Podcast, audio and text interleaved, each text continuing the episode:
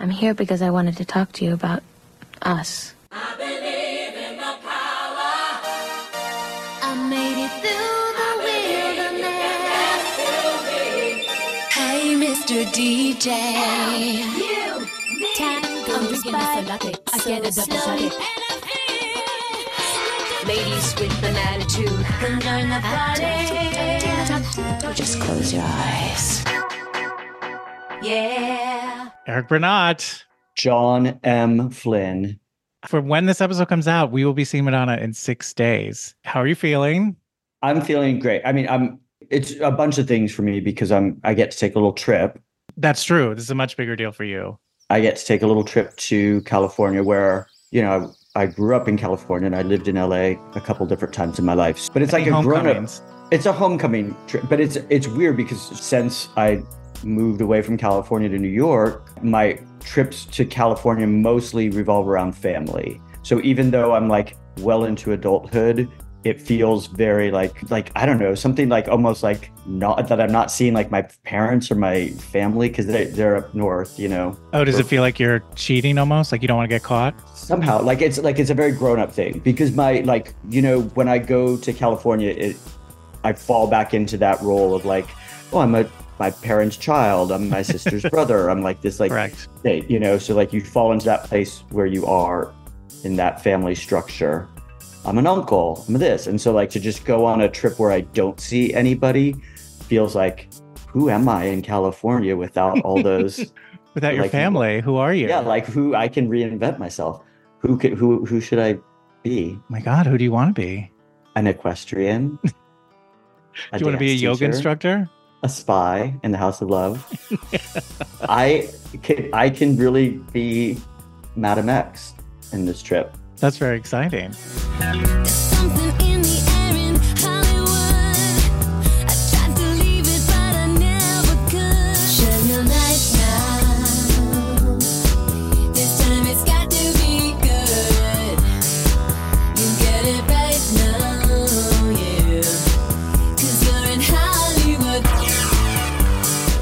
So when last we spoke, Madonna was about to go to Pittsburgh, and you had said, while you would like to go see her again, you had given her enough money.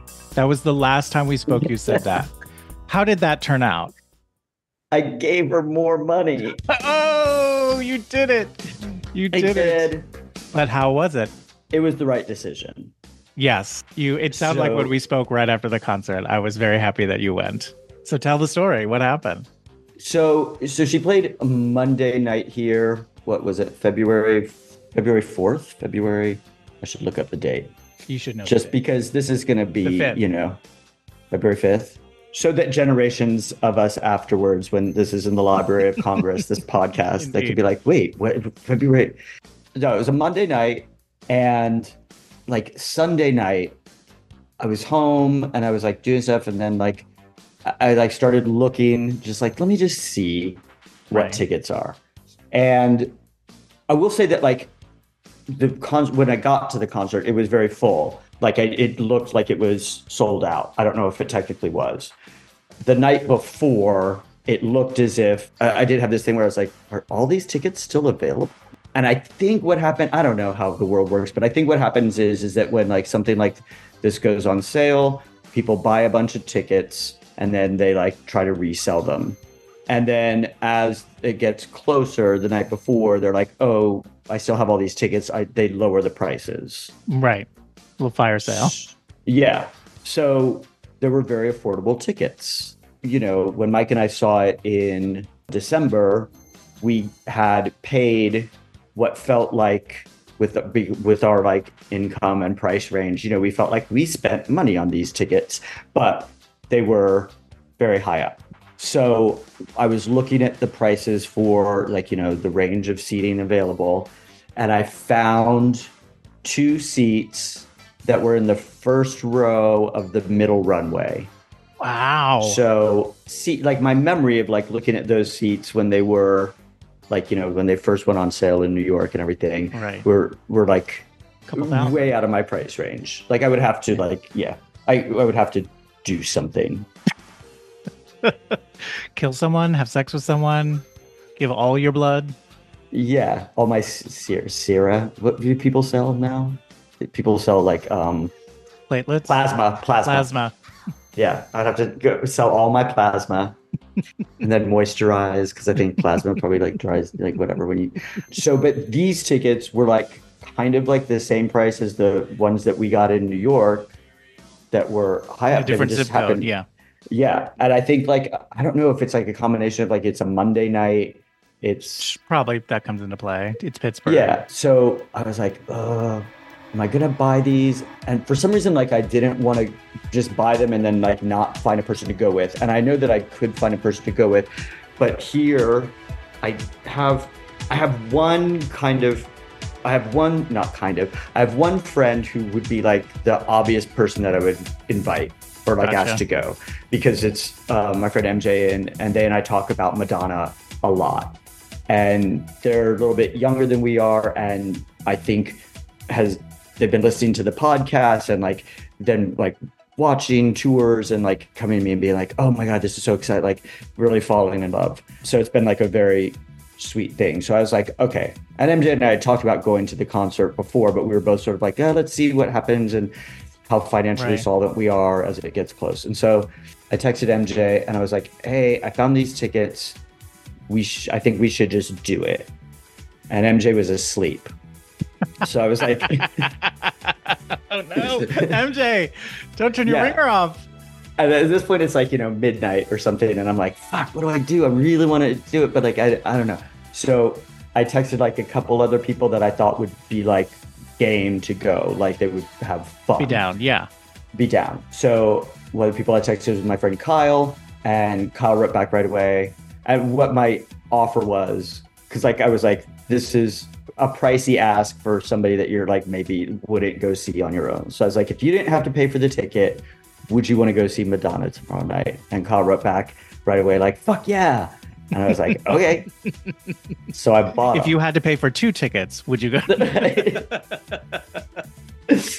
and then like so then like I was like you know texting I was like all like excited like oh my god I can't believe I got these seats and then the next morning MJ texted me and was like I just saw these texts we should do it I was like fuck but MJ's like a really good sport and just was like okay I'll just get like another ticket so their seat was like right around the corner Oh, from where we were. And it was like fine. Because like how much are we going to interact during the concert? Not that much. So we went and we got there and we were like milling around and um texting Pete Zayas because he's there with his dad. So sweet. and so sweet. And so we found each other and, and their seats were like right next like halfway up that same runway that we were in right in front of so they were like right alongside it great seats and Pete was like I know my dad's never seen Madonna and like the first time he's seen her is going to be seeing her this close Oh my And- god, that's crazy. yeah. So we got to hug and that was nice. And then waiting for the concert to start, it was like starting to dawn on me that how close I was going to possibly be to Madonna. Right. And what was that? What was going through your head? I don't know. I start like I looked at Kyle at one point. I said, I might freak out. Okay. No, I said, I have to tell you, I might freak out. And I think he heard it as that, like, maybe I was having some sort of like claustrophobic, like something like the crowd or something. Cause he like did that thing that you do where you like kind of like put your arms out to like make space for your friend, where you're like, okay, what do you need? Right. When I We're was all like- calm. Let's just breathe. Yeah, like, okay. yeah, what do you need? And like, buddy, what do you need? And I was like, no, I'm just realizing that like I might be like several feet away from Madonna, which I was multiple times throughout the evening. So when she would, she does like, you know, a big, a substantial portion of that show on that runway, and some of Mhm. it she does right at the edge of it. So at one point, a couple different points, I was like close enough to see like the veins in her forearm, which are like her, she's still really muscly, you know. So I'm like looking at like the veins in her forearm. I'm looking at like the lace front wig, like close enough to see all the like The details. sort of like sure. details, yeah, and like the the like lines on her face and the like and like and I was like, you know, in person. The butt doesn't look that weird. It kind of looks good. okay. Like yeah, like it's proportional. It's not as It like works. yeah, it's not mm. as like wacky. It's sort of like and you know she, she's up high on the stage, so it's like the you know her feet are like what at like my chin level maybe I don't know or maybe All like right. above my head I don't know. The stage is high, so I'm looking up, but still like if we if she would have like Reached her arm down, a little bit and reached down at like a 45 degree angle and I reached up, we would have touched Would have been able to touch. Okay. Yeah. So did you freak out? Was it overwhelming? Was it?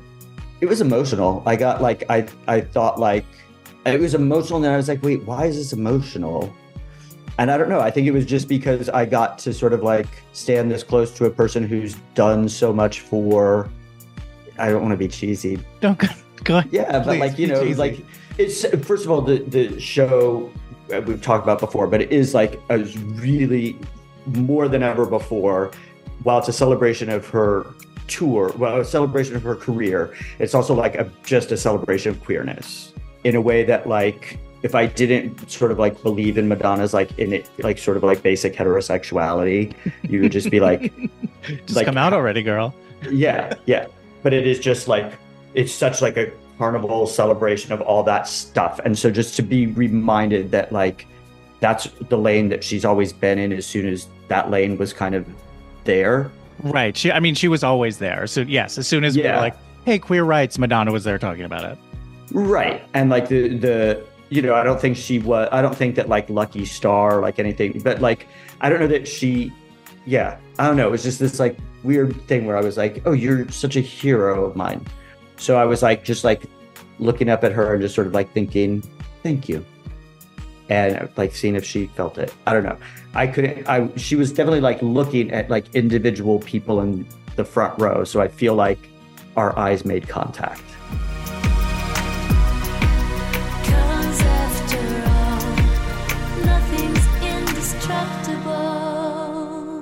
What are the numbers that she sang like in front of you? Well, she does like Vogue is like all on that runway. All right. Uh, Hung Up is right there. nice. Hung Up is down at that end of the runway. That was a big one. And then yeah, I want to say the acoustic Express Yourself was down there too. But if somebody wants to challenge me, oh, um, Die Another Day. It was it was definitely like a blurred. I definitely was like made a conscious point at some time to be like, I'm not gonna like record a lot of this on my phone. I'm just gonna just watch it. Yeah, stand there and uh, be in the moment. And luckily, Kyle took a lot of pictures and videos and was doing like a like Kyle was like a, a great date for this. He's like a 34 year old straight guy who just like under like got really into it was like cheering and like at the beginning of it i was like i was like do you like are you you you're gonna lot of her know a lot yeah. Yeah. and he was like uh i'd be surprised if i did and i was like really i think when you hear a lot of them you're gonna recognize them and he was like uh i'll be surprised if i do And how'd he do? he did okay. He did like went into the groove, came on. He like looked at me and was like, "This one I know." But like other things that I was like, "Ray of Light." I was like, "Do you know this?" And he was like, "Not at all, but it's good." Like that kind of thing. yeah, and then like afterwards, he was really impressed with the whole thing. Like genuinely, like I don't think that it was. It was, Was it not being fake. patronizing? No, like we we all the three of us came out of it and we were all just sort of like, oh my god, that was incredible. And like, um, he was like, you, like you you can hear in someone's voice when they're excited. He was like, fuck yeah, that was so good. He's like, I just had no, She what a great performer. Like, well, and then he had like lots of questions about Madonna. So we Nice. You're doing the work. doing it, proselytizing. It's exciting. So is this the most you have seen a Madonna tour? Yes. Have you ever seen any of one of them more than once? No, Okay. And this time you're getting three. three. That's very So now I'm excited because now, like, if I am like seeing it from a birds from a little bit higher up again, I feel like I will know, like, because there are parts where like you can't when you are, you know, the, your vis, vision lines for any seat is has some compromise. So Right. like being that close to the edge of that runway, the stuff that takes place on like kind of the main stage, which it's is hard like for you to see. yeah like you're kind of like looking up and it's like you're you can't see it as well. So i'm now looking forward to being like okay good now i can really watch nothing really matters and like a prayer and the stuff that happens up there. I just was like i think that like it's such a beautifully choreographed show and like it just it's so awesome that i don't think i really like i think the first time i saw it i was just so like Sure, Like, where do I look? Where do I look? Where do I look? And then this time I was like, okay, I can see right more where of to look. yeah. And then the third time, I think I'll be able to like synthesize the experiences to be like, I know where I want to look when this thing happens. Yeah. Nice. So we'll have different. We'll have. I mean, you've seen it, so you know. You've seen it on video. I saw, yeah, I saw when it first came out. I decided I was just going to watch one of the full length bootlegs just to sort of be like, all right, I've seen it. And so that was when? That was October. And I've, you know, I've seen snippet like snippets pop up on TikTok all the time, but I haven't, Yeah. I've intentionally tried to not engage. I'll just kind of keep scrolling usually. Yeah. Although I did see the clip of her falling off out of the chair for Open Your Heart. Yeah. But she took it well. She was a good sport. Yeah. What can you do? I mean, like, It's no living for love. no. She was like already like almost on the ground when it happened. She's like tilted back at a forty-five degree angle, like mere inches from the ground. It was like a little like Live Yeah. theater, folks. It's live theater. Yeah. It's like sitting on the armchair of a couch and like falling onto the couch like that. if the couch was a wooden floor. Yes. Again, Madonna the physical comedian, which we talk about enough. The rest of the world does not. Yeah. It was a nice experience. I was really happy that I did it. I'm happy you did too. I was I, the whole time you were like, I think I've given enough. There's a part of me that was like, I think you should go, I didn't want to say that. Yeah. That's what I thought. And when And you then said I- you got a ticket, I was like, good. Good. And then I called, like, I dropped, we dropped MJ off, then I dropped Kyle off, and then I called you, like, right away. You did. It was nice. Yeah. You were very. You were like clearly still buzzy. Yeah. It was, it was pretty wild. I I just don't know, like, when, if I'll ever be that physically close to her again. So those people, like in Tears of a Clown, when she was like, "How many times you seen me perform?" and they were like, "80 times." Do they make sense to you now? No. no they, I remember seeing like an interview with her talking about like the fact that like she does recognize people Some- that come multiple times to her shows and I feel like it was during like the erotica era talking about it because I've or maybe I don't know I picture her wearing a beret while she's saying this but maybe I'm mixing memories that she was sort of like I mean it's nice and it's flattering but part of me is like don't you guys have jobs like if people like yes, and it's to follow you around. yeah Right. who's paying you for that we Right, should get that job we should apply for that The follow Madonna around job? yeah Sure. I'm sure no one else has applied for it. I guess, or we could like go to music journalism school. There's a school for music journalism. Maybe we could become writers for the New York Times. Sure. We could do So this is a re- this is a really solid plan. How many shows does she have left? I don't think that many. She's going to Me- Mexico is the last part of it. I feel like after we see it in LA, I'm going to be personally ready for. I mean, I want her to go like you know share the love with whoever she can, but I'm going to be ready for the next thing. I feel like when we're when we're done seeing it, I'm going to be like, okay, that completes the celebration tour The trilogy. for me. You've had And the Father, the Son, and the Holy Spirit. Right. What's Madonna gonna do next? And I will be antsy waiting for that like her to finish the tour and then have her like downtime and regroup. Recharge. figure out what's Recharge. Be like, okay, is she gonna get that biopic back up and running? Is she is it new music next? You know, the Weeknd said that he'd love to produce a whole Madonna album. That could happen. There's Right. that Max Martin stuff that we'd never heard. Right. Is are we ever going to hear that? Right. Like, what is that? I think in her sort of like, don't tell me to stop as a mantra, that there is going to be like a next thing. I don't think that she's doing this to be like, and now, And now I retire. yeah, I think she's going to, No, I don't think she ever will. no. So, yeah, I'm excited to know like what's, okay, cool, cool. Okay. We saw it. Now, what's it next? Yeah. Oh wow, you're this insatiable machine. her You. or me? What's next? Okay, seen it. Towards the end of the show on when we see it, I'll start doing like that, like, mm, mm, mm, wrap it up. Wrap Right, it right, up. Wrap Wait, it up. so wait, what did you? Oh, in the the spot that's near the end. Well, what did she do? Did she do rain? She did rain. And what did she do when you first saw it? Rain. Rain. So she hasn't done either Frozen. You haven't seen her do either Frozen or Take a Bow. We think are the other two songs that she's been trying out there. Correct. Yeah. I was very aware that like the what she's wearing and the imagery behind her during that part of it are very much like they would fit either for Frozen or Rain.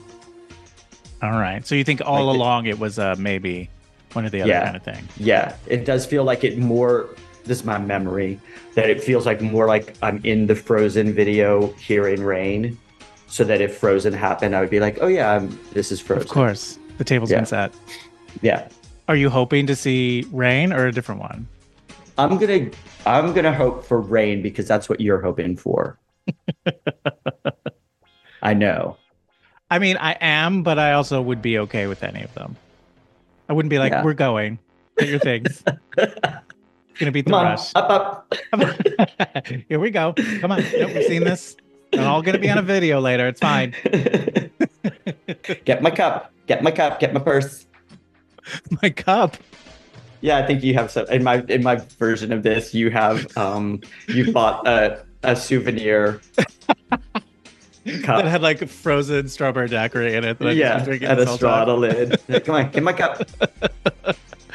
My whalebone. Sure, we're going.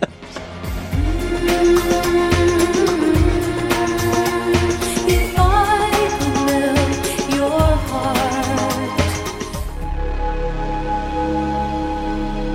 So we got an email, and we've got a few reviews. We got an email from Neil talking about the most recent episode, the uh, award show extravaganza. He said, "Loving the podcast, lifelong Madonna fan here. Just listened to your latest episode, award show extravaganza, where you mentioned that people were critical towards Madonna after the Eurovision performance. What you need to do to understand these feelings is find the original performance audio, not the one Madonna's team have ham tweaked into tune. It's so bad, flat, thin voice, just terrible. Something forgot to hit the auto tune button that day." And also, one thing I noticed when we run through her voice has gotten so much weaker. I don't think necessarily through age, through more of lack of care, just my thoughts. Enjoy the show when you get to see it. Saw it in London. It was amazing and only started 20 minutes late. Thank you, Neil. Neil, does wait? Does Neil say where he's from? I don't know. He saw it in London. Oh, okay, so maybe then, but only twenty minutes late. Does that mean that like it started at eight fifty? Maybe. Then Maybe. should Or it only started at 1020. Yeah, maybe it was that. Because I think people expect ten now. yeah. That's what, when I saw Sticky and Sweet, the person who I sort of was talking to beforehand, who had seen a bunch of her shows, said, who was one of those people who follows her around, he said she always starts an hour and a half late, is what he said. Okay. I, in Pittsburgh, she started like at 10 because my friend Karen texted me and was like, let me know what time she goes on. How and funny like, I how that's just become the thing. Yeah. That people want to know. And I remember like here, she, uh, she hits the stage like, you know, but the show started right at 10 was when you hear Bob making Oh, the way through the, like, yeah. Mm. Yeah, we had so, but about the Eurovision, we had, I think we brought that up. We had heard that that might be the case. Of, Yes. That the vocals were, an improved version. yeah. But aside from Neil, history will just be like, oh. She wasn't that bad. and it will be like, I am telling you. we also have, what else are we reading? We have a review on Apple Podcasts from Russ Cole titled, What Are You Looking At? What are you looking at? Five stars. Instead of the iconic quote from Vogue saying, looking at, let's imagine listening to, because everyone will be asking you that question when you're laughing hysterically to John and Eric's incredible niche banter and amazing guest conversations about the Queen of Pop, Madonna. I love this pod because it reminds me of the good times and the better times with our gal. Come for the fandom, stay for the shade. My favorite kind of shade, the kind that comes from love and deep devotion. I sincerely enjoy every time a new episode pops up. Yes, I'm an Icon member, ahem, subscriber. In my podcast feed, I listen right away. Thanks to Mike Jensen and Elise Castle. We couldn't help but wonder and still wondering for the recommendation. Please don't let this end. Thank you, Russ. What are you listening to? The celebration, celebration. Thank you for writing that. I got like embarrassed hearing it. I don't take compliments well. I mean, I, when I read it, I was like, oh, that feels lovely. And then when you were reading it out loud, I thought, like, should we be doing this? You had to really Uh, Are we showboating? grandstanding. it, it, grandstanding. It is online, so I guess anybody can read it. We're just telling you. saying thank you. And if anyone else has a moment and wants to write a review or anything, or email us about anything, we'd love to hear it. Granted, we don't have Yes. many more episodes coming, but Thank you. It's really sweet. Uh, honestly, like what makes me happy is that other people who want to listen to and talk this much about Madonna are getting are finding like kindred spirits in other parts of the you know the world in us Through us. through us. We're Us, all in us, connecting. with us. New York. That is a nice a nice feeling. It is amazing to look at the, the numbers and the stats and be like, there all these people listening in Germany and Australia and like all over the world. It's so crazy. And it's exciting. And Egypt. Egypt. Where else? Brazil. Ireland. Thank you. Philippines, Argentina. Makes sense. France, A lot of France. Germany. Germany is like in our top five. We have to go on a European tour. That'd be really fun. We just don't know. We would have to like find new things to discuss. I mean, I guess there are more things to discuss about Madonna. That's probably true. Too much blinding light, your touch. I've grown tired of your touch. And I'm also very excited for this week's episode for the Oscars, which are coming up on the 10th. We talk Yes. about Madonna's Oscar performances with our dear, dear, wonderful friend, and who has Sh- some amazing stories. What? This is the mm-hmm. uh, this is the maybe the most excited I've been for an episode. Really? I mean, yeah, this one is really good. Maybe a little less for you. Okay, all right. that is good. But also, okay, I'm gonna manufacture some. Well, we've been sitting and chatting for a while, so That's I have true. to be. I have to pretend that I first turned it on. That was my moment before. John Flynn. oh, you sound like Timmy fell in a well. Are we going to edit all this together? Because I hope so. All right, so let's introduce our guest. Our guest is, I think, our friendship with him goes back to uh, our friendship with each other. It's sort of we all became We friends all together met at the same at, like kind of the same time, right? Yes, I don't Yeah. remember knowing one of you before I knew the other one, but I maybe I met Jeff first. I think I met Jeff first, but it was pretty soon that I met you, and then we became. I, I met you group. within within two weeks' time because Okay. we were all. It, it was when the UCB was homeless That's Yep. right. between 22nd Street and hmm. 26th Street, and we were at that like weird theater that was like up four flights of stairs. And Yes. John and I met at like a party to try and raise money That's because right. you were decorating, and I was I was like I had. Uh, stupidly, I was like, "I'll bring liquor." I mean, what was I thinking? anyway, It was You were helping out. Why- I did not have the money to be donating liquor. anyway, and then two weeks later, I met Eric at a Herald night, introduced by Lisa Ackerman, who basically was just like, "You're both homos. Here you go." Oh, I do remember that. Yeah, yeah, yeah, yeah, All right, we should say our guest is Jeff Hiller. Yay! yeah. Yay. Sorry. Well, they can read all. that on the little. That's true. They can read it on the thing. It'd be That's funny if we just got through the whole episode and just never said your name. Just put question mark, question mark, question mark. Who is this person? Who are we talking to? Why? Why do we waste our time with this? Is that Jonathan Lipnicki? He's all grown up. no, it seems like an old Chris Colfer. Guys, he did not age well. That's not that you didn't age well, Jeff. It's that if Chris Colfer Right, right. substantially younger than we are. Sure. I take it back. Chris Colfer. yeah, well, you can edit it out of the podcast, but you can't edit it out of our life. Okay. We're here to talk about Madonna and the Oscars. Yes. So, but before we get to that, Jeff, we want to ask you, like, what is your opinion, your relationship, your feelings about Madonna? Pro. You can be told pro, pro Madonna. I'm pro Madonna. I think we know you're not as into her as we are, but that's that's okay. Right, right. I'm well. I just, I think just in general, you two are both much more plugged into popular music in a way that I'm not. You're also more plugged into show tunes, John, than I That's am. true. But I am just. I don't know. I am obsessive about sitcoms, but not really about music.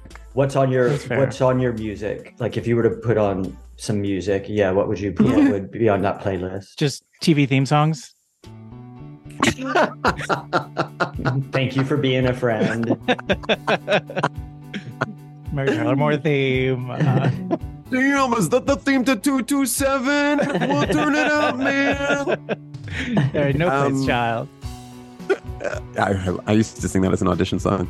I listen to like singer songwriter kind of stuff. I oh, listen you'd, to you'd be like a Brandi Carlile.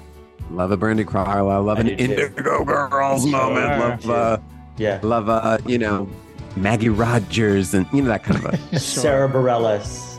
love Sara Bareilles. Mm. Yes. So are Um, you like, do you, does your love for Sara Bareilles overlap into like The Waitress? I mean, it's sort of objectively a very good score. Yeah, it is. so yes, it does. Yeah. it does overlap. and and growing up, Madonna was always like you know taboo and naughty, and I was like I also I felt like if you liked Madonna, you would be outing yourself, and so I was like Mm. I was completely aware of her. I knew everything about her, but Mhm. I also was like kind of Christian and stuff, and so I was sort of like. Like a Guns N' Roses t-shirt on? Oh God, no. no, God, no, no, no. Um, a, a shirt from the Gap, Okay. uh, you know, or, or actually really. Yeah, nothing Or written on it. Yeah, or or like something that I could hope would pass for the Gap, but was actually from Solo Serve, which was like this, was sort of like a Nordstrom rack of the day, um, a low rent Nordstrom rack. And anyway, I was like afraid of her as a kid. Do you can you like think or recall like, oh, this is when I first remember knowing about her? Yeah, when she did like a virgin on the MTV Music Awards, and I didn't know what Oh, yeah. virgin meant, and I asked my sister what virgin meant, and she, you know, she and her friends just like started laughing, and they Like, were like, "Look it Hocus up, look it up, look it up," and so I went and I got the dictionary, like literally got the dictionary and looked up virgin, and I remember it like it said one who has not, whatever, something in sexual intercourse, and I was like, Did that, and then you were like, "What's what's sexual intercourse?" Or did you Flip, flip, flip, flip, flip. No, I knew. I mean, I probably didn't know. Like, if you asked me like the fine tuned details, I wouldn't have known. Yeah. But I, I knew enough to be like, don't talk about this anymore. Because that would have been when would that been like 83, Five. 84, 85, I I think think. Yeah. So I would have been nine. That's Sure. that's kind of young to That to not young. really to not to be like not to be plugged to, in. to not Just- be like to to not have my finger on the pulse of like sexy avant garde edgy shit. You know. Right, right.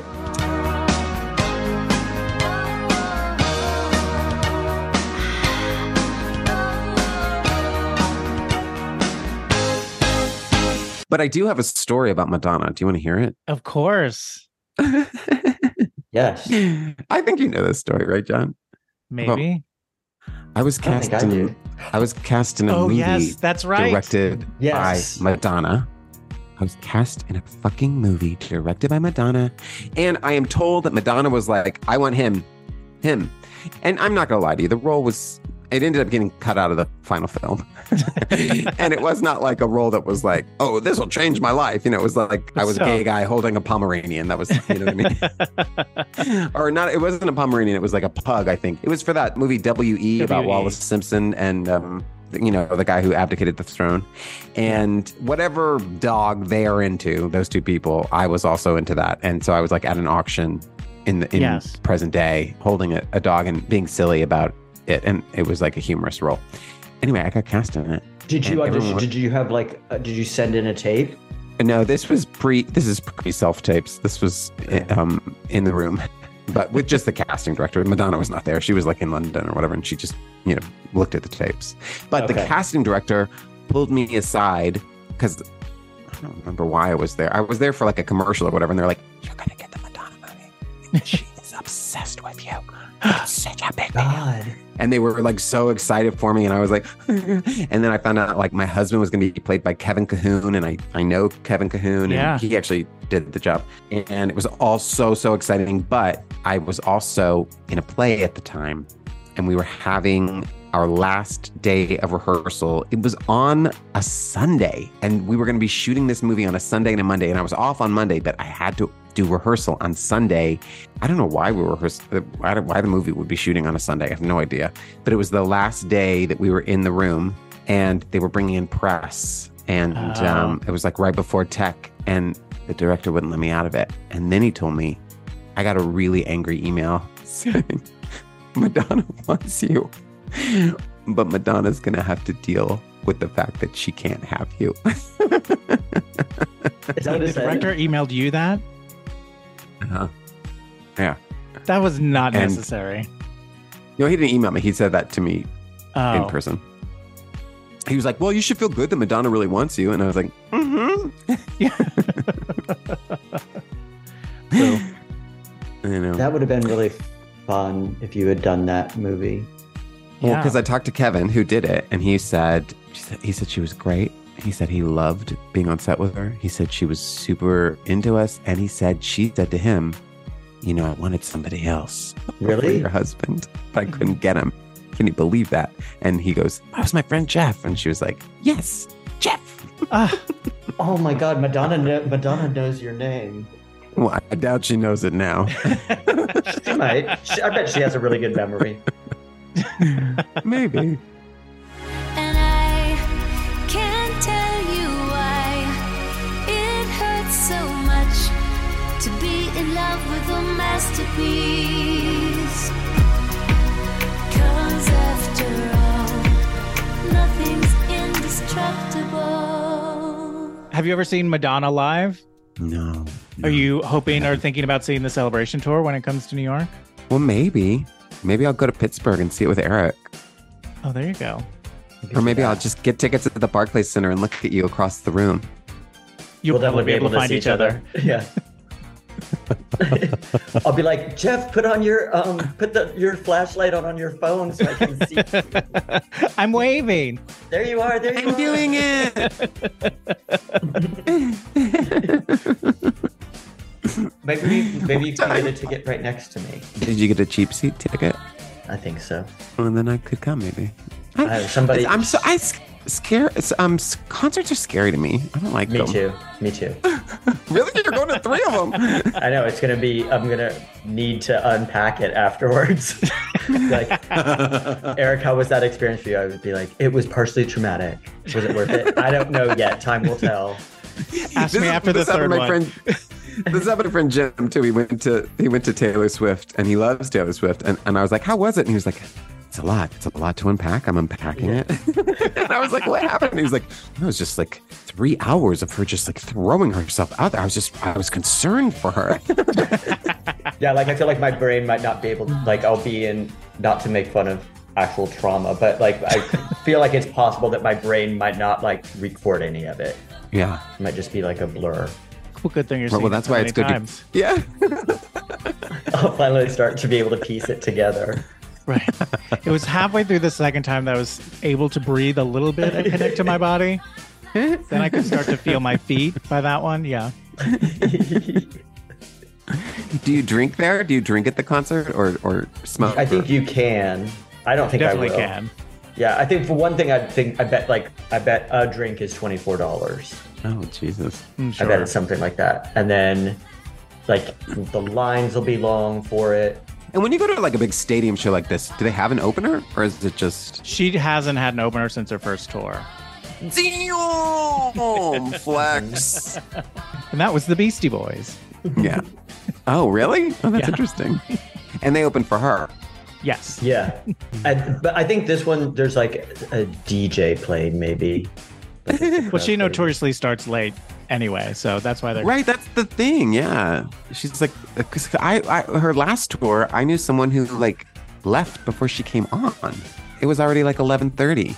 Yeah. She can make you wait. Is this, is this something I shouldn't be talking about? No, no, it's fine. I think that though I think that for this one she's like coming on at like eight thirty nine. Great. I don't think she has the wherewithal to do that anymore. I think she's past the point where she's like, oh, I want to start at midnight. Mm, Not yet. Let me do another yoga set. Yeah. Yeah, exactly. It's not like she's partying. It's not like she's doing drugs and shit, right? Right. That's why I was wondering, like, what is taking so long? Just, I don't like my hair. Mm, Redo my eyebrows. Do it again. Do something else. Do my eyebrows. Do something else. That's in um, Truth, or, Truth or Dare. Dare. There's a scene where she's complaining about the sound in the show like keeps cutting out. And so she's like arguing with the sound guy and Freddie DeMann, her manager, and her make while she's doing it, her makeup artist Is is getting trying to touched up touch afterwards, yeah. yeah, like it's like after the show, and her makeup's getting touched up, and so she's like, she's like She yelling can't at talk these guys, she's doing her like her and face. Oh, yeah. she's yeah, the makeup artist is trying to like do her lips, and she goes like she's get- she goes, do something else, do my eyebrows. Wait, what year did that come out? Because I have memories about that too. That movie. 91, I think. Yeah. Okay, that makes sense. So I would have been a eighth grade or freshman year of high school. I remember because it also came out right when Sex came out, the book Sex, right? Sex came out a little right? bit later. Oh, later. like 93 Yeah. Okay. Well, I remember that that movie came out, and then there was like one of her dancers or something sued because like Three she outed did. him. Mm-hmm. Yeah, and so I all I knew was that movie had gay people in it, and so I was is all gay people and Warren Beatty. I gotta see that movie. And so I, but I was like, didn't want anybody to know that I wanted to see that movie. Right. I really wanted to see that movie. So I, I remember my sophomore year, I had my driver's license and I got a Blockbuster subscription or whatever. And I saw that movie and I was like, here we go. Oh boy. This Gay is so people. sexy. And then I was like, "Huh." oh God, there's just a lot of conflict. Oh, you know, I'm not like one of those gays that's like into the drama. Like I can't watch. You thought it was just like I'm a two hour documentary of people being like, so we're gay. And Yeah, well, I thought I thought like I don't know, like they'd be kissing or something because because uh, I think it, there that was the truth or dare game was that they like yeah, they kiss a little. and yeah, I think yeah. the book Sex had come out and everyone had been like, you can't even see the cover. It's just full nudity. So I think I like associated it with porn or something. Anyway, I was disappointed. Disappointed that I wasted three ninety five on that. Have you seen it since? but then I have seen it since and I did enjoy it when I saw it in my thirties. yeah, Yeah. It's a real in your 30s movie. I think maybe I saw it with you, John. That's very likely. Probably when you Yeah. lived Like I got the DVD. Yeah. That's right. We lived I together for I like two it years. and I think I saw it with you, and I remember being like, "Oh God, this is so much different." Than, you know, because it was one of the, it's not it's not the movie's fault that I went and Right. expecting porn. I, I don't even know if it's my fault. But it's nobody's fault, but it, I was I, my expectations were not geared Right, right, in yeah. the proper way. Mm-hmm. It, just- it sounds like you were just like just young enough and just sheltered enough to not really understand what any of it was, and just being like, I think I'm gonna see, yeah, yeah, and then being thrown off by like, because they are kind of like those dancers are kind of like catty. Right. Kind of. Yes, and I didn't, and I didn't, I didn't. I wasn't there yet. I didn't like understand that as a as a thing yet. Your claws were still very soft. That's pre-internet, but you know. Uh, but But after I you lived with me like, for a while, you were like, all right, bitch. exactly. I was like, here we go. These fucking the library is open, bitch.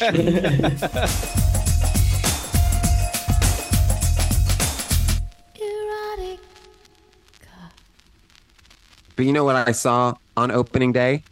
What? Evita, honey, Evita. on opening day. On opening day, I saw Dick Tracy too, but uh, uh, not on opening day, or maybe I did. I don't know, but for sure I saw Evita on opening day. We went as a group, all of the theater students, Oh, because it makes came sense. out my senior year. So we were like, we drove We into go. San Marcos and watched it. What did you think of it? Because you were probably like a fa- uh, you probably knew the Patti LuPone recording pretty well. Or yes, were you like and Julie Covington? no, no, you He's not that overestimate gay. me. well, I'm not gay. I'm just not that savvy. no, I I did know Patti. Uh, I did know Patti's version, and I had seen like a touring version of it. I remember not liking that she took the song "Another Suitcase" from an. I didn't like that she sang that song. Yeah. I thought that was sort of like rude. Rude. yeah. The, the only woman who sings in a Madonna movie is You Madonna. just- it- now now I respect, but at the time. and then I also, I at the time, I didn't like. I she did it like real slow. I'd be surprisingly good for you, Mm-hmm. which I didn't like at the time, Mhm. but now I actually really appreciate it because I think it's like very seductive and very like um sultry. Mm-hmm. Whereas Patti's is very much like bum, bum, bum, bum, bum, bum. and actually now when I listen to Patti's, I'm like, oh, this put a little sex in it, Pat. I mean, I would never say that. I would never. It seems crazy, but you must believe there's nothing calculated, nothing planned. Please forgive me if I seem naive. I would never want to force your hand, but please understand I'd be good for you. Pat. Pat. Pat. She's like the, the not the most not Pat you've ever met. Oh, you guys, Pat's here. Well, you know, Pat's been nominated for four Tonys. No one's ever said that. Pat, what was your fourth nomination? That's right. That's oh, right, right, right, right, right. Yeah, yeah, yeah. Warhorse. How long did Patti LuPone? How long did she do the Broadway run of Evita? Do either of you know, John? Do either of you know, John? I feel like My gonna, assumption would probably be either close to a year because she did it out of town first, and usually those contracts are for a Hmm. year. So she probably did maybe like nine months to. I a bet year. she did a full year. in New York. Because it was also like, I'm sure they wanted to keep her too, because she was a big draw of the show. Right, but if you read her autobiography, I know she's- she she was in fights. she's ready to get out. That's true. I you think I didn't read that autobiography, honey? I what was she so excited to get? What was next for her? Well, I remember she had to fly to shoot the movie 1941 during Evita, and there was a huge snowstorm, and then like Steven Spielberg flew her private or something. I remember that. Must be nice. Yeah, and and you didn't, and you could do it guilt free in 1981 or whatever. Right, we- We didn't Yeah. know about carbon emissions. We're just spraying our hair. what footprint? This can's out, girl. Give me another can. yeah, I think that was even pre-ozone layer. So yeah, we really were. Yeah, Right. we- whatever. No smog checks on the cars. No seatbelts. One of the reasons why I wanted to know how long Patti LuPone was in the Broadway production is because when you read the failed launches of the movie Evita, like how many times it was tried, like almost became Right. a thing, there was like an obvious question that seemed by like oh just omission that it seems like there was never a movie version con- with Patti LuPone in mind. Like there was Mhm. didn't seem Right. like there was ever a moment where they're like, oh, she's a star, she just won a Tony. She, Of course, she'll do the do movie. the right. movie. Yeah, it seemed like that was never. A But thing. I also feel like at that time, first of all, musicals weren't happening that much. But second of Right. all, it was like it only can happen if you get a big star. Like even Julie Yeah, Andrews didn't get to do My Fair Lady, and that was way. I mean, that was back when they did do a lot of musicals. Yeah, because it's because there was like talk of before it was a before it was a musical when it was just a concept album. There were people being like, I think Oliver Stone was one of them. Wanted to do a Hmm. movie first. Uh, no, sorry, Alan Parker. Alan Parker who ended up directing it. Mhm. But when just the album was out, was like, I think this could be a movie, and then they they, they were really intent on getting to the stage version instead. Oh, my daughter,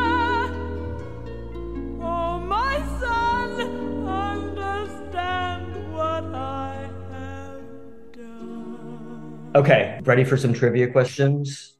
Mm-hmm. Let's Yeah. do it. Okay. So, according to Wikipedia, which actress was not ever in like substantial consideration to play Eva Perón in Evita? Here's your choices Meryl Streep, Liza Minnelli, Elaine Paige, Barbra Streisand, or Michelle Pfeiffer. I know Michelle Pfeiffer it was. Mhm. I'm going to say Elaine Paige, just because like same reason Patti wasn't ever considered. I believe that is the case as well. It's not true. And she might not have been like in she might not have been like but she was like somebody that like producers wanted it some Tim point. Rice wanted her because he he wrote the lyrics and they were dating. Okay. Elaine Paige was like somebody that they talked about. The one person and this is uh, maybe splitting hairs because reading it Wikipedia Barbra Streisand was not ever seriously considered for it. What happened was Jon Peters was trying to get was trying to like wanted to work on it and produce it, and he told Robert Stigwood that if he became a producer, he could convince Barbra Streisand to do it. But Barbra Streisand didn't like it. She saw the show. Gotcha. he saw the stage version and didn't like it. So it sounds like he was just like one guy being like, uh, "If you get me in on this, I'll, I'll talk to Barbra." But it was not ever Right. like a thing where she was like in talks to do it. okay. Well, she wanted to direct herself probably around then. Because Yentl Mhm. was like right around then. Yeah. Yeah. I think at one point, did she get the rights to it f- to direct it? It wasn't in the Wikipedia journey. I, but I feel like I that- thought that no, she no, had I don't mean a- that movie. Uh, uh, oh wait, I'm not talking about Evita. I'm just talking about she was already a director by then. Right, right, right. Perhaps. I feel like she, she would be like, oh, I could direct that, but I don't necessarily want to star in it. Mm. Do you think Barbra Streisand could direct someone else in a role that she might conceivably play? No. Has she just has she ever just directed a movie? That she And wasn't not been in? it. Yeah. I don't think so. I don't think so. I don't think she would have signed on. I don't think she did sign on to direct this. I, I was just No. saying she. The, But Forbidden Broadway had a spoof called "Don't Cry for Me, Barbra Streisand." So there was at least gossip about it. Don't cry for me, Barbra Streisand. The truth is, I never liked you. You'll do the movie, and what a bummer when you sing Eva like Donna Summer. yeah, there must have been it that. is. That was the gossip. Jon Peters started it. Also, I read that, that apparently in 1986, so 10 years before the actual movie, Madonna, 1986, picture Madonna in 1986. She's like Virgin Tour, between Virgin Tour and Who's That Girl. Apparently, Madonna went to Robert Stigwood's office. Robert Stigwood held had the rights to the movie in like a 1940s hair and a gown to talk to him about doing the movie Evita. it's so Sean Young. Uh, it's very Sean Young, and also like I'm like, at what? Where do you think she put the gown on? Do you think she brought it in a garment bag? She Went was like, into the bathroom. Madonna here for Robert, and like, yeah, can I mm. change? Do you have a restroom I can use? Yeah, she went up to the mm. reception. She's like, "Don't tell them I'm here yet. Where is your bathroom?" She had like a huge garment bag over her shoulder. Or did she like get into like a, a period piece What? gown And, the, and then get and the receptionist was like, "Well, they're ready for you," and, and she just said to them, "Do something else." I don't know if that really happened, but I'd like to think that it did. That in like 1986, she would be like, "I'm gonna go in my Evita costume to Robert Stigwood's office and just show up." this will really convince him. I've I got the remember at the time exactly. I remember at the time of the movie when it came out that there was some press about where somebody said Madonna came to me and said Eva Perón is such a vulnerable figure that I'm so drawn to, which was so not Madonna. And then she said, and I'm the only one who could play her, which very much was Very much Madonna. Have I said too much? There's nothing more I can think of to say to you.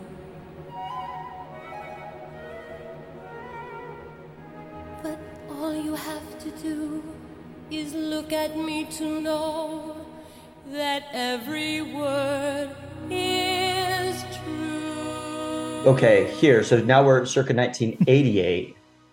Okay. This is when Oliver Stone is working on his version. So he like wrote the script, and Madonna met with Oliver Stone and Andrew Lloyd Webber, and they were in talks to cast her in the movie.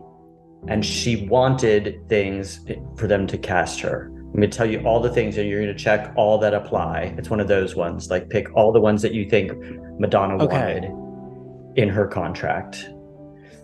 She wanted $1 million.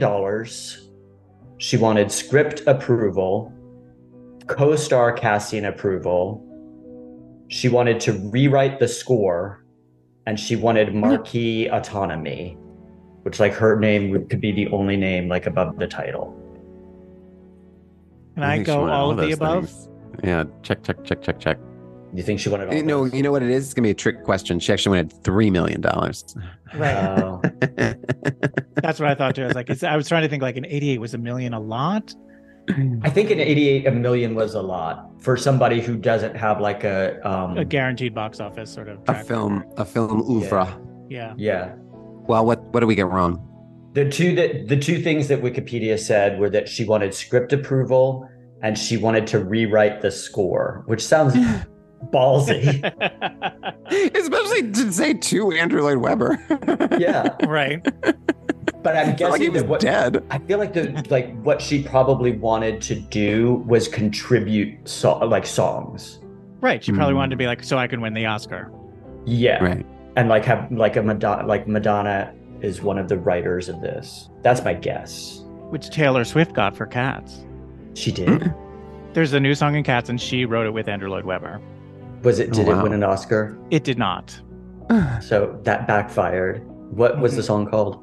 Beautiful Ghosts. All that I wanted was to be wanted. Too young to wander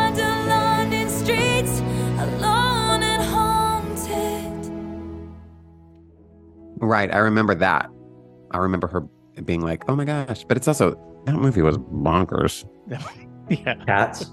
Talk about a cat butthole. Oh my god. With their little hands. Mm-hmm.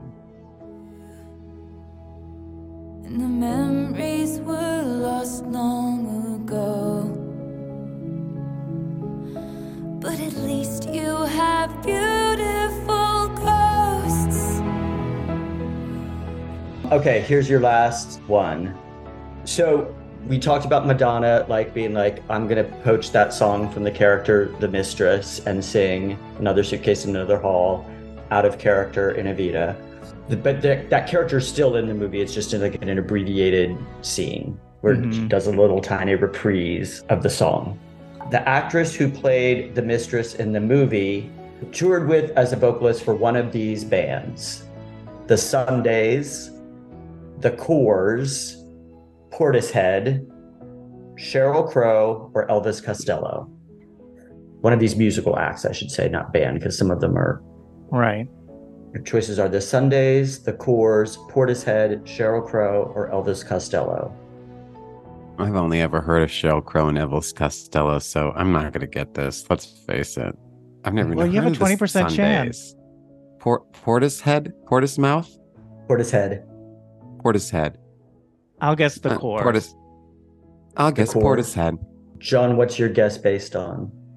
Um, just that I know a little bit of their music, and her voice feels like that could be a part of that. Like it sounds like that. She was. She's the lead singer of the Corrs. Go on, go on, leave me breathless. Her name's Andrea Corr. They're an Irish pop band. They like they have and John, Jeff, you're gonna know this song. So this is why I thought this was an interesting like ti- I basically just wanted to point out this like sort of weird connection. So she plays the mistress in the movie to a, to Madonna's Evita. Madonna like takes her song. The Dick Tracy album is called I'm Breathless, and the Corrs' biggest hit in 2000 was a song called Breathless.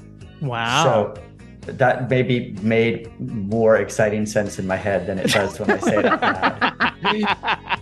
Well, yeah, she was. That was Madonna's character too, right? It was I'm Yes. Breathless. Yeah, yeah.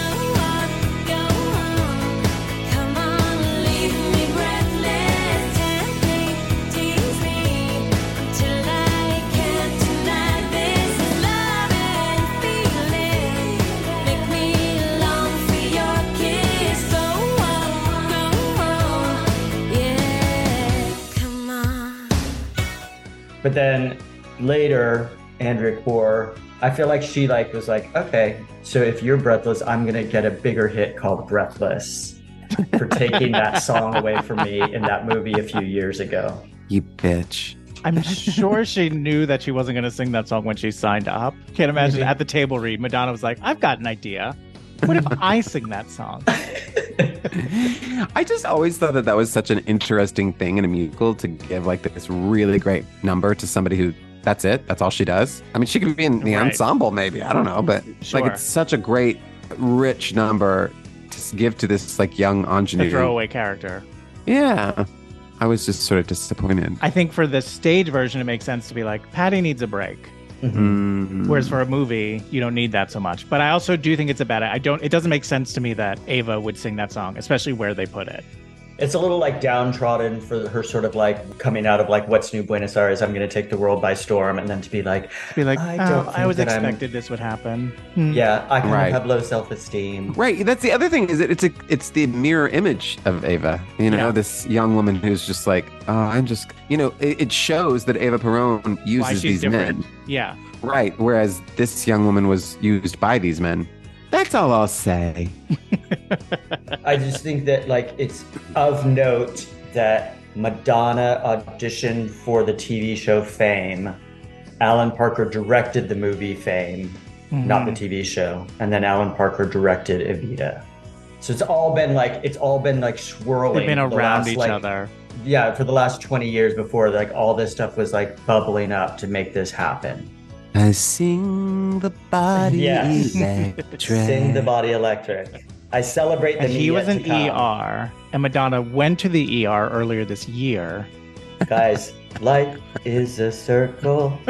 Life is, Is a a circle. Come on, let's go on, go on. All right, shall we get to the Oscars?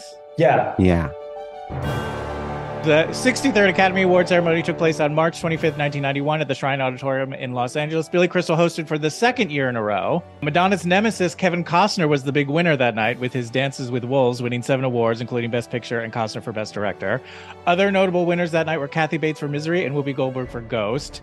Dick Tracy was nominated for seven awards Best Supporting Actor for Al Pacino, Best Cinematography, Best Costume Design, and Best Sound, and it won three one for Art Direction, one for Best Makeup, and Best Original Song for Sooner or Later, music and lyrics by Stephen Sondheim. The other nominees for Best Song were Blaze of Glory from Young Guns 2, I'm Checking Out from Postcards from the Edge, Promise Me You'll Remember from The Godfather Part 3, Somewhere and Somewhere in My Memory from Home Alone. Isn't it weird that I'm Checking Out was written by Shel Silverstein? I know, isn't that crazy? What's weirder is like I think he was kind of pervy. I think I I remember hearing that too, but I don't know in what specific direction. That's one of those things like when you first hear it, it's weird, and then after you think about it for a second, you're like, no, I guess that checks out. Right. It just seems weird to me that they'd be like, who, well, we need a song here. Who should we talk to about an original song?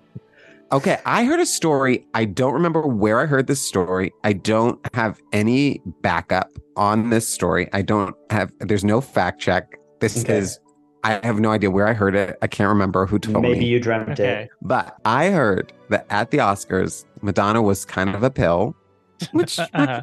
I could see, Okay. and was really like demanding about rehearsing, and but was also late to rehearsal.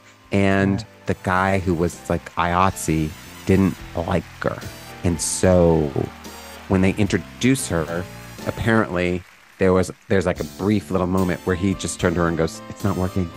It's not working. You're gonna have to walk up. It's not working." Because you know she Oh, the goes up. where she comes up. And she was like, "Are you fucking kidding me?" And then it just went, and he did it just to like throw her off. Yeah, just to throw her off. I don't know if that's true, but I did note she was nervous, visibly nervous. Oh, yeah. She was shaking. Was this this was after her like weird Marilyn Monroe phase, right? Or this was the Marilyn Monroe phase? I think this is a little dipped in. after. She's dipped in and out. But this actually, like movement wise, she is more like Rita Hayworth in this.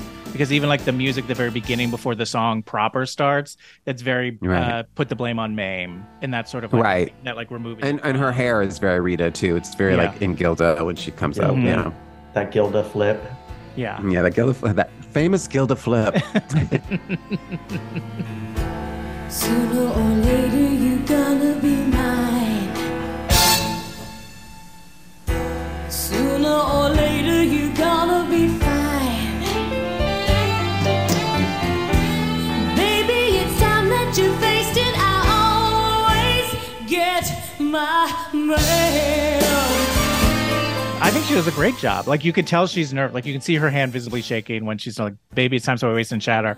You can see her hand is like going. But I think she sounds great, and overall, I think it was a really good performance. Oh, I did too. It does look really well rehearsed. In that, like watching it, I was like, "Oh, sh- she rehearsed this more than the Oscars gave her rehearsal space for." Oh, I'm Mhm. sure. Because I think for her, this too was like it's a big role. Like I think it was her first time performing the Oscars. You think like this is the room she wanted to be the big star of. You know what I mean? Mhm. And this was like a big coming out for her. And this was also like what she does well. She's a singer. You know what I mean? Right. And also, like, I want to be in more movies. I could be the lead in a movie. Look at me. I'm sexy. I'm Mhm. like old Hollywood. If you insist, babe, the challenge delights me. The more you resist, babe, the more it excites me. And no one I'll kiss, babe, ever fights me again, again, again. If you're love that dress, but it's so interesting how that dress is like a classic dress, but you can absolutely tell it's from the 80s. Like it's very like the way it's Maggie. hemmed. Yeah, but I mean, like, you know, like when Oh, yeah, people wear vintage, like they they do these. Like, I, I was just watching it and being like, oh yeah, she's like she's wearing this like very like I'm wearing a period dress or whatever, but like Big it's so clearly. It, well, it's just so clearly of its time too, like of its, you know, of, and they were. I'm sure they did it on purpose, so it made it now, you know, make it 91 or whatever. Right. um, a 90s take on the 30s. Yeah. Do you think Yeah. it was the same gown that she wore to Robert Stigwood's office to show him that she could be Evita? No, she probably would have worn a different gown. No. Eric, Bob Madonna Mackie. has never worn the same gown twice ever in her entire life, even as a child. She's also wearing $20 million worth of jewels from Harry Winston. Ooh. Oh, talk to me, Harry Winston. I'm gonna love you like nothing you've known. I'm gonna love you and you all alone.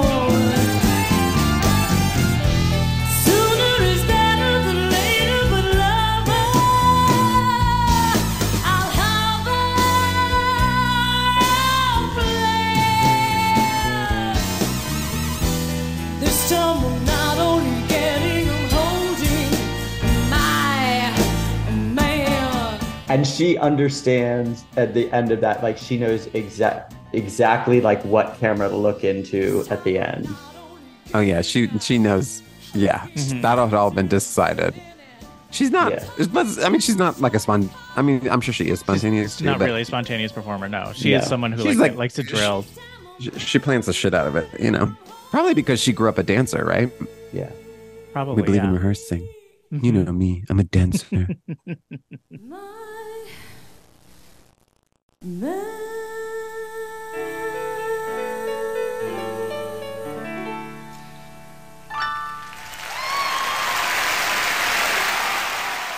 I thought this was definitely of the two performances. This was the more successful, in my opinion. Definitely. It's more exciting. It's also like more of like a number you can perform. And it is more Yeah, it's like, a better song. yeah, absolutely. I mean, it's Yeah. a good. I mean, this is. I would It's say this Sondheim is like song. Top five Sondheim songs for me. I love this song.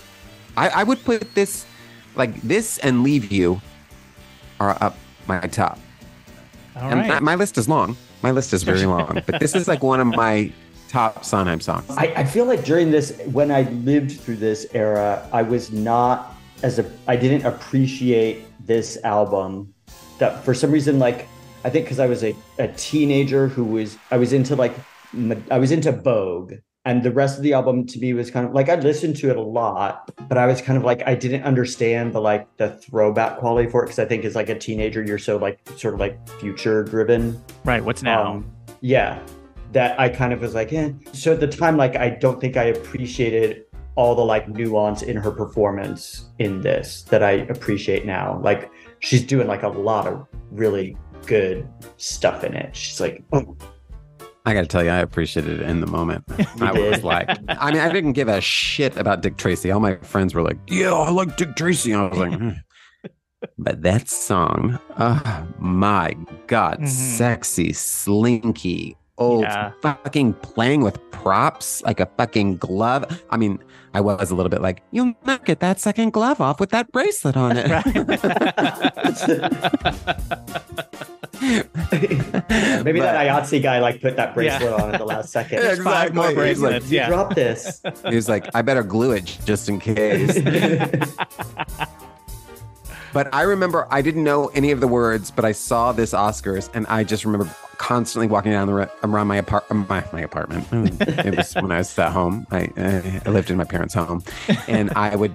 I was just like sooner or later, sha, sha, sha, ma, ha," you know what I mean? Ah, I wanted to be her so bad. Oh God, it was so drama. Oh, should we? Do you want to talk about the acceptance speech for winning this Oscar for Stephen Sondheim? Well, he wasn't there. It didn't really happen. It didn't happen. I thought, no, I thought that was like super flex because Lloyd Webber showed up. I think. Well, I tried to. My memory of it is that he had gotten into some sort of accident, like twisted his ankle or something, and couldn't travel. I could be wrong. Hmm. I don't remember. I tried to Google it and I couldn't find any information. But my memory Does memory that was sound that, like, authentic? That like you twist your ankle and they're like, no traveling. Your ankle is twisted. in '91. I don't know. There's been so much science on ankle twisting since 1991. I don't know. I don't see why he wouldn't. I think he was just like, "Ugh, this. I, I, I don't care about this. This isn't really for me. This is just like a thing. You don't think so? I think Yes, he Sondheim did. loved the movies, and the fact that he was the front runner to win an Oscar. You think he wouldn't want to be there? An Oscar? I do. I do. I think. You, I mean, you think I don't think is he. the right in the same league as Eminem with not giving a shit? No, I, I think he probably wanted to win the Oscar, but I think. I mean, I could be completely wrong. I've never met Sondheim. I don't. Maybe he was in rehearsal for something. Well, I did actually meet Sondheim once. Do you want Oh, that okay. story? Yeah. Yeah, let's hear that story. I auditioned for Funny Thing Happened on the way to the forum, and I got a call back, and I went in, and fucking Stephen Sondheim was behind the table, and I sang, "I'm calm, I'm calm, I'm perfectly calm," Uh-huh. and Paul Gemignani was like, "Let's take it down a step," and I was like, "You, you'll do that?" he was like, "Yeah, we want to sound good in your voice." Oh, that's perfect. Blah, blah, blah. And he was all into it, and Sondheim was just like, ah, really into it. And then I was like, oh my God, I'm going to get this part. I'm going to get this part and work with Stephen Sondheim. And then I walked, I came home that night and there was a documentary on HBO at that time about Stephen Sondheim. And they asked him in it, when you're in the audience, do you feel like you have to pretend to like it because people are watching you watch the show? And he's like, I never pretend to like something. If I, if I like it, I do. If I don't, I don't. The only time I ever pretend to like something is in every single audition, I pretend like it's the best audition that's ever happened in my life. And Oh, then wow. even though even though that show did not go because it was with James Corden as whatever Yes. and it didn't go, they still called to tell me you did not get the role. it's not going. But even we if want you to know that you definitely didn't get it. In every parallel universe where it does go, you don't get cast in this. We've we've checked all of them. The infinite universe. even if we find someone else to take There on there were a lot of part. decisions we didn't have to make, but one we all unanimously decided on. guys, we don't need to have that meeting about the finalizing the set, but we should. Can we talk about how we don't want Jeff Hiller? oh, I wasn't supposed to say my name the whole podcast. Sorry.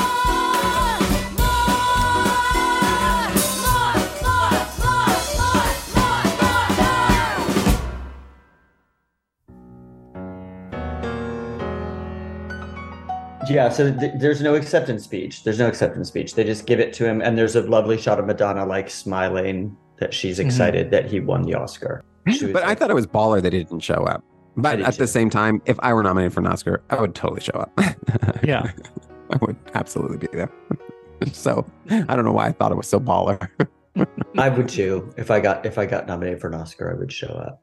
I'm Yeah, 'cause surprised it's that you guys act why like it's a question you would ask yourself. Well, I'm just trying to think of like what I'm not. I'm trying Well, to would of like you go back? Would you go back, John? You've been. Would you go back? That's back? right. I went this past year you to the. Oscars. My husband won a competition, so we got to go to the Oscars. We were in the third balcony, but my husband also is technically uh, familiar Oscar. His uh, great grandfather won an Oscar in 1930 for best cinematography. Oh, so he has. At his mother's house, there is an Oscar. He's like a leg. He's a legacy. I guess Is so. he Yeah, a, a nepo baby? all the cinematography work that he's gotten. I was just trying to imagine like what at this point in my life I would be nominated for an Oscar for. I'm so far removed from anything. So I think when I was like, wait, I guess I'd go, and then I was like, eh, I'd probably be nominated for something that wouldn't get aired on the main broadcast. So that No, I they do them all now. They all they do them all now. Mhm. everything Because there was a lot of uproar. about like what, what is my contribution not good enough? Yeah, exactly. It's elitist to only show the famous Mm. people, which I guess it is. Can't really argue with that. Right. No, but also I have a fast forward button, so I'm in control still. I just want to see the numbers. Give me the numbers. That's what the Oscars are known for, the live performances. well, that's what we're talking about today. It's true. There's too much to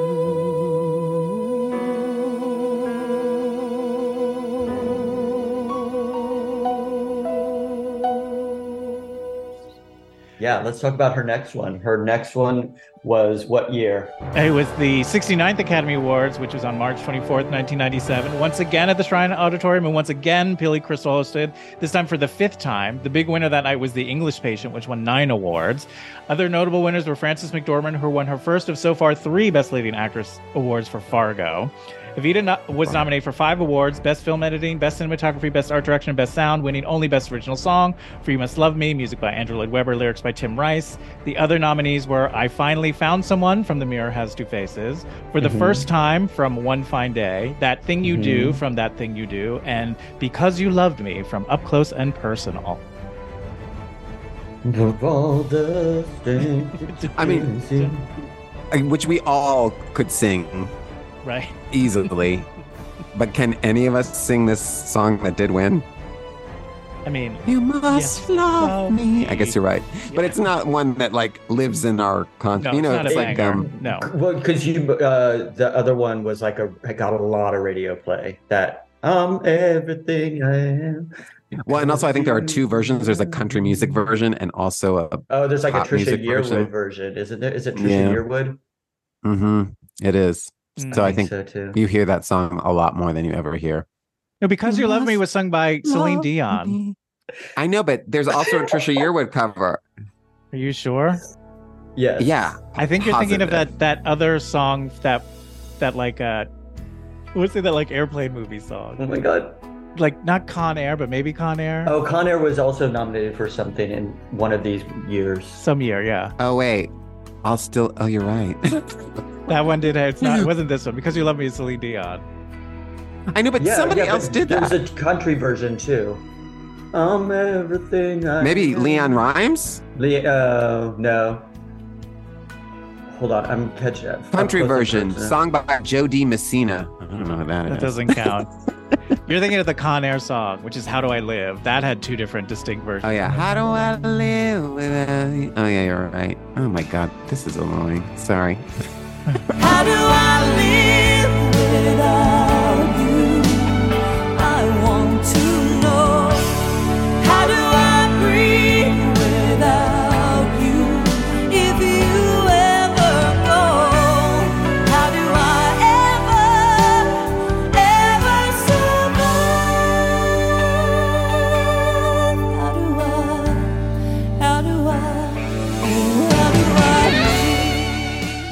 decide that there are actually two different versions of both of those songs? There's only one version of the Because You Love Me. That's not true. I mean, other people have covered it, but there's only one like Famous starting version. version. And then the other one is the Con Air song, and what's that? How do I live? Uh, How do I live? with- But that's the one that has no. Yeah, Yeah, that that's one what has we- the two different versions. But who sings the who? LeAnn Rimes, and then who sings the pop version? I think it might be like I think- LeAnn Rimes, like Trisha Yearwood. Like I think it might be too. Yeah, LeAnn Rimes does sing the pop version. Oh, so there's a Trisha. Oh, okay. Oh my god, this. By the way, this is the gay pop culture version of Who's on First. I mean, the amount of time we spent trying to fucking figure out. Not uh-huh. even the song that we're talking about, by the way. No. Not at all. A few years ago, I went home. Maybe this was like five years ago. I went home to California to see my family, and LeAnn Rimes was playing at the county fair, and I felt oh, like, Whoops. yeah, I felt whoops, Whoops. whoops. How do I live without you. I mean, and then I was like, well, that doesn't take away everything she gave the world. Hmm? Just giving it in smaller audiences now. She's still giving it.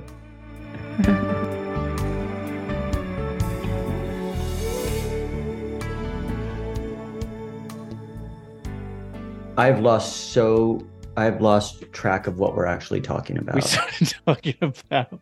Did we? We haven't talked about her performance at all yet. So, what do we think of her performance of "You Must Love Me"? It's fine. Yeah, it's not. I I will say this was just fine. I think, you know how I said at the beginning of this podcast, like, I'm never like, yes, let's hear Madonna sing. Yes, I love her Mhm. voice. Yeah, yeah. This was one of those things where it's like, there was no dancing or pyrotechnics or furs Right. or gloves or, or jewelry. And so it was a little like, um, Yeah, it's not playing to her strength. In, in and of itself, is not a great song. Where do we go from here? This isn't where we intended to be. We had it all. You believed in me. I believed in you. Certainties disappear. What do we do for our dream to survive? How do we keep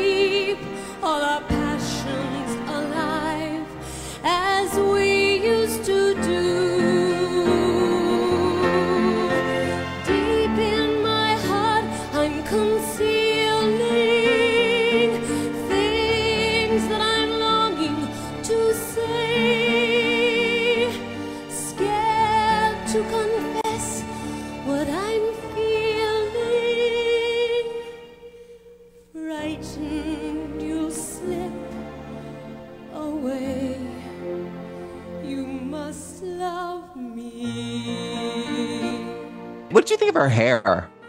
I liked it. I think she always she looked good.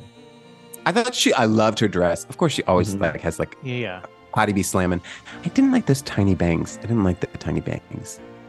She, I, thought feel like made- she she had transitioned into more of like a ray of light look than an Evita look. In it's a, way a of year like- before Ray of Light, but yeah, Yeah, uh, she. The ray I of think- light, she had that like long. yeah, sort of You know, sandy beach blonde. Wasn't, waves. yeah. Oh, you know what I'm thinking of? I'm thinking of her presenting for. That's the next year. the She came back year. and presented for best song. That's when I'm what thinking yeah, yeah. her hair. Yeah. She Yeah. looked great there. Oh, she Those looked great. arms, her Mhm. arms, and that. Well, that was right when she was doing all the yoga, and every movie she was in, she played a yoga teacher, and she would like, I think contractually she had to be shown doing that, whatever that one is, where you're just putting all your weight on your wrists. What is Yeah. that? What's that pose called? Like a crow pose. crow. Yeah, it was also, I guess, Kabbalah around then too. Yeah, it was all all the time. her spiritual rebirth. She has lived. She has It really lived. has. I mean, I know that that like not saying anything interesting, and that no one like. Has anybody ever talked about how Madonna has lots of different eras? Yeah, well, she has. You must love me. You must love me.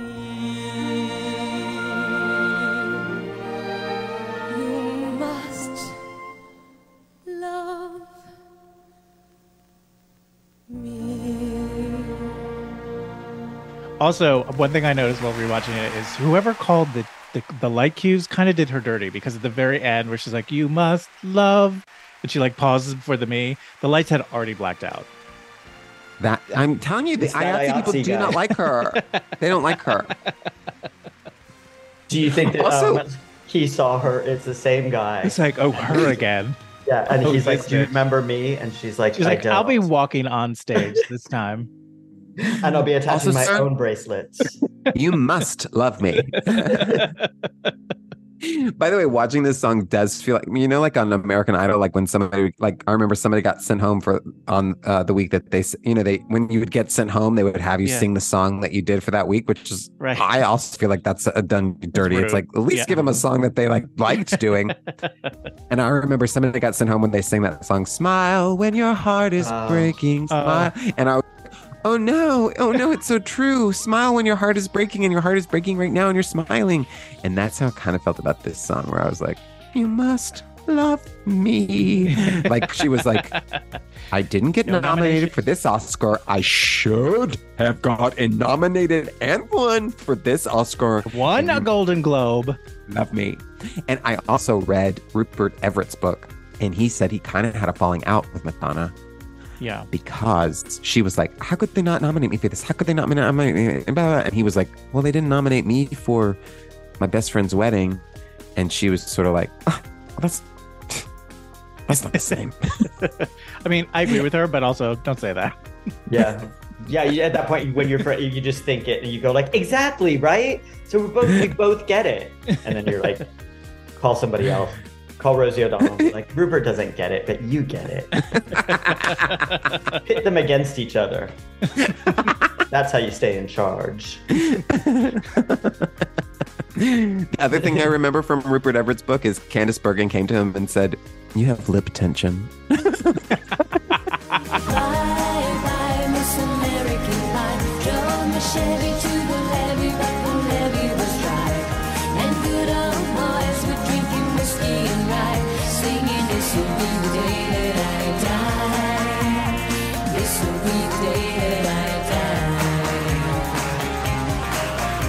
I was at Whole Foods today and I was getting a piece of fish, and the two people working behind the counter. First of all, I walked in and Express Yourself was playing, and I was like, oh, we're going to talk about Madonna later today. And then, Save it.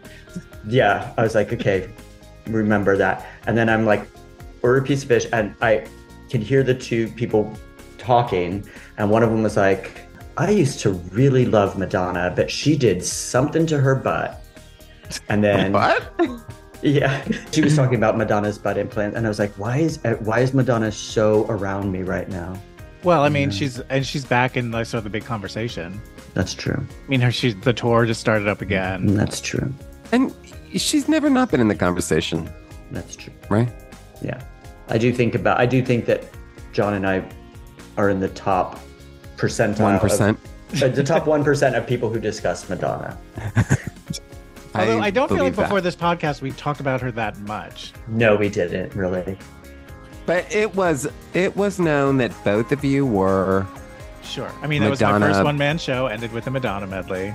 right, and you said you said every gay boy has uh, a diva that they worship. It's like their confirmation name. Right. I'm quoting John Flynn, Thank you. and and we used to talk about who is your who's your gay confirmation name, and both of you were Madonna. Mine was Really? somewhere between Patti LuPone and Dolly Parton. Cat. I remember Bette Midler being part of the conversation with you. Oh well, I do love Bette Midler. I do too. But if I had to pick, a, if I had to pick a confirmation name, it would be Eric Dwight Madonna Bernard. Mm-hmm. Is your real name Dwight? It's so Yeah. cute. Mm-hmm. You should go by Dwight. Presidential. It's too late now. It's too late now. I, Never too late. is it? The ship It's has not. sailed. I'm rebranding. If you ever move to a new city, I could I could start it then. And then people would be surprised when they like when I drop my ID on the floor and they'd be like, hey, your name's Eric? Eric. Nobody's called me that in years. Dwight, someone came to the store today asking if Eric worked here. I have to go on the run again. you Reinvent could also myself. be one of those. Do you have a tale to tell? you could also be one of those gay actors who has three names. E. Dwight Bernard. Yeah, E. Dwight. Dwight. E. E. Dwight. E. Dwight is good. E. Dwight. And the nominees Dwight. for Best Crow Pose in an emotion Dwight. picture are. Oh, unfortunately, E. Dwight could not make it this year. Badass. Badass. Badass, I Not didn't some, show up. not some hungry bitch like fucking Andrew Lloyd Webber. The- and Tim Rice. And they're like, they're talking about the movie. Well, thank heavens there wasn't a song in The English Patient, is all I can say.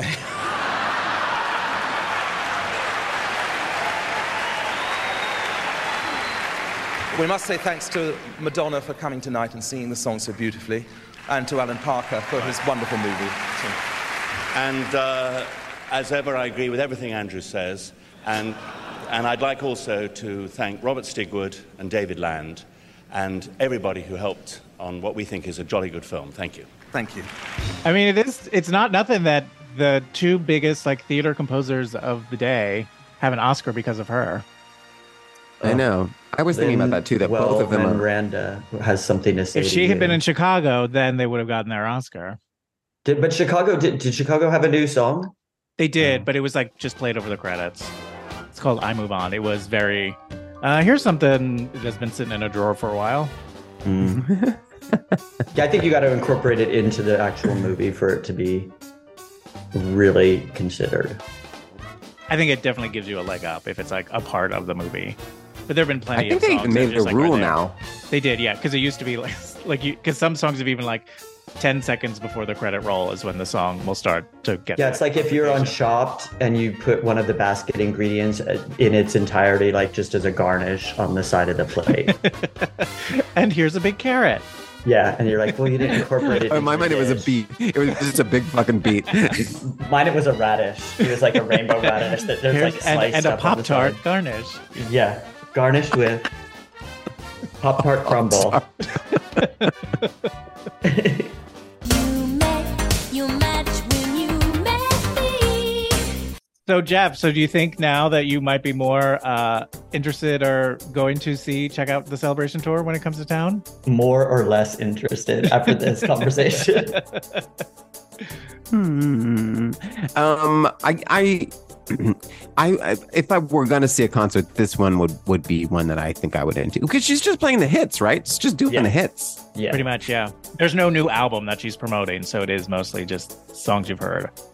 Yeah, I think I'd be into it. I guess. I mean, my my thing is, is it's not about her or the music. It's about I just don't like going to. Con- I mean, I barely go out anymore. I just never. I never go out. Do you think you were like this pre-pandemic? Do you think that has changed your No. calculus? Gotcha. I mean, I didn't want to go out pre-pandemic either, but um, you know, you know, I'm a bit of an indoor cat, but I did it Yeah. a lot more, and now it's like I'll do it when I have to do it for work and stuff, but or for a show. But uh, now it's a little harder to make myself go But out. when you get for- hired to go to a concert, sure. Well, that's what I'm saying is that it's hard to make myself go to a concert.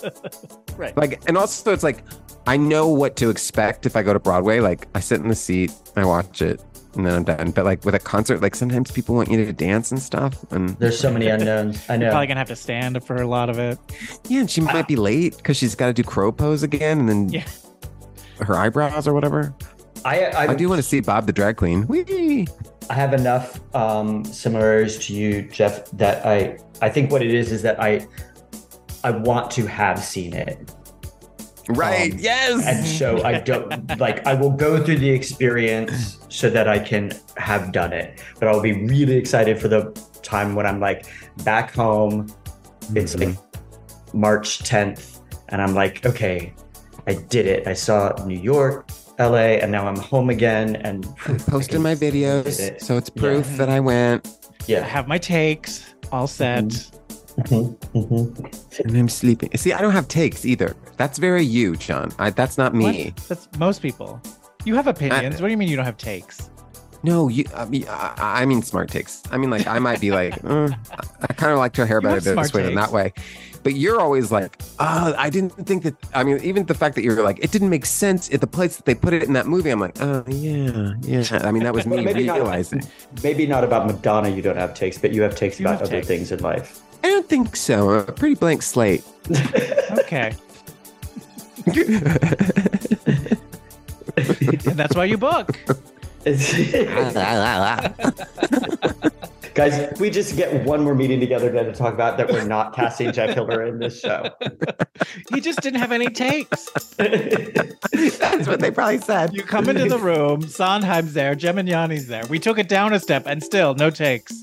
No takes. We It's offered in true. so many opportunities for takes. I didn't get it. I didn't get it.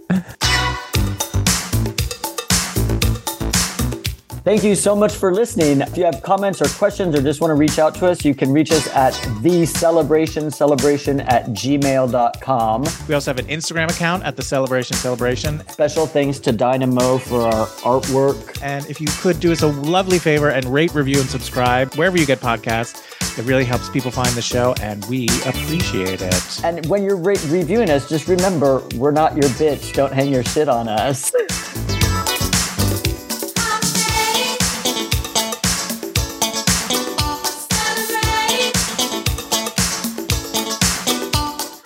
Yeah, the Yeah. whole thing got edited out. Well, I bet it wouldn't have if you had done it. I think it might have. It didn't. I mean, uh, even when I read it, I was like, I don't see how this is going to translate to Wallis Simpson, but okay. All right. But I bet Madonna's love of you in particular, she'd been like, I know it doesn't make any We gotta sense, make but it I'm work." keeping it. I'm keeping it. This is going like to be in the Oscar I like PR this clip. revisionist history.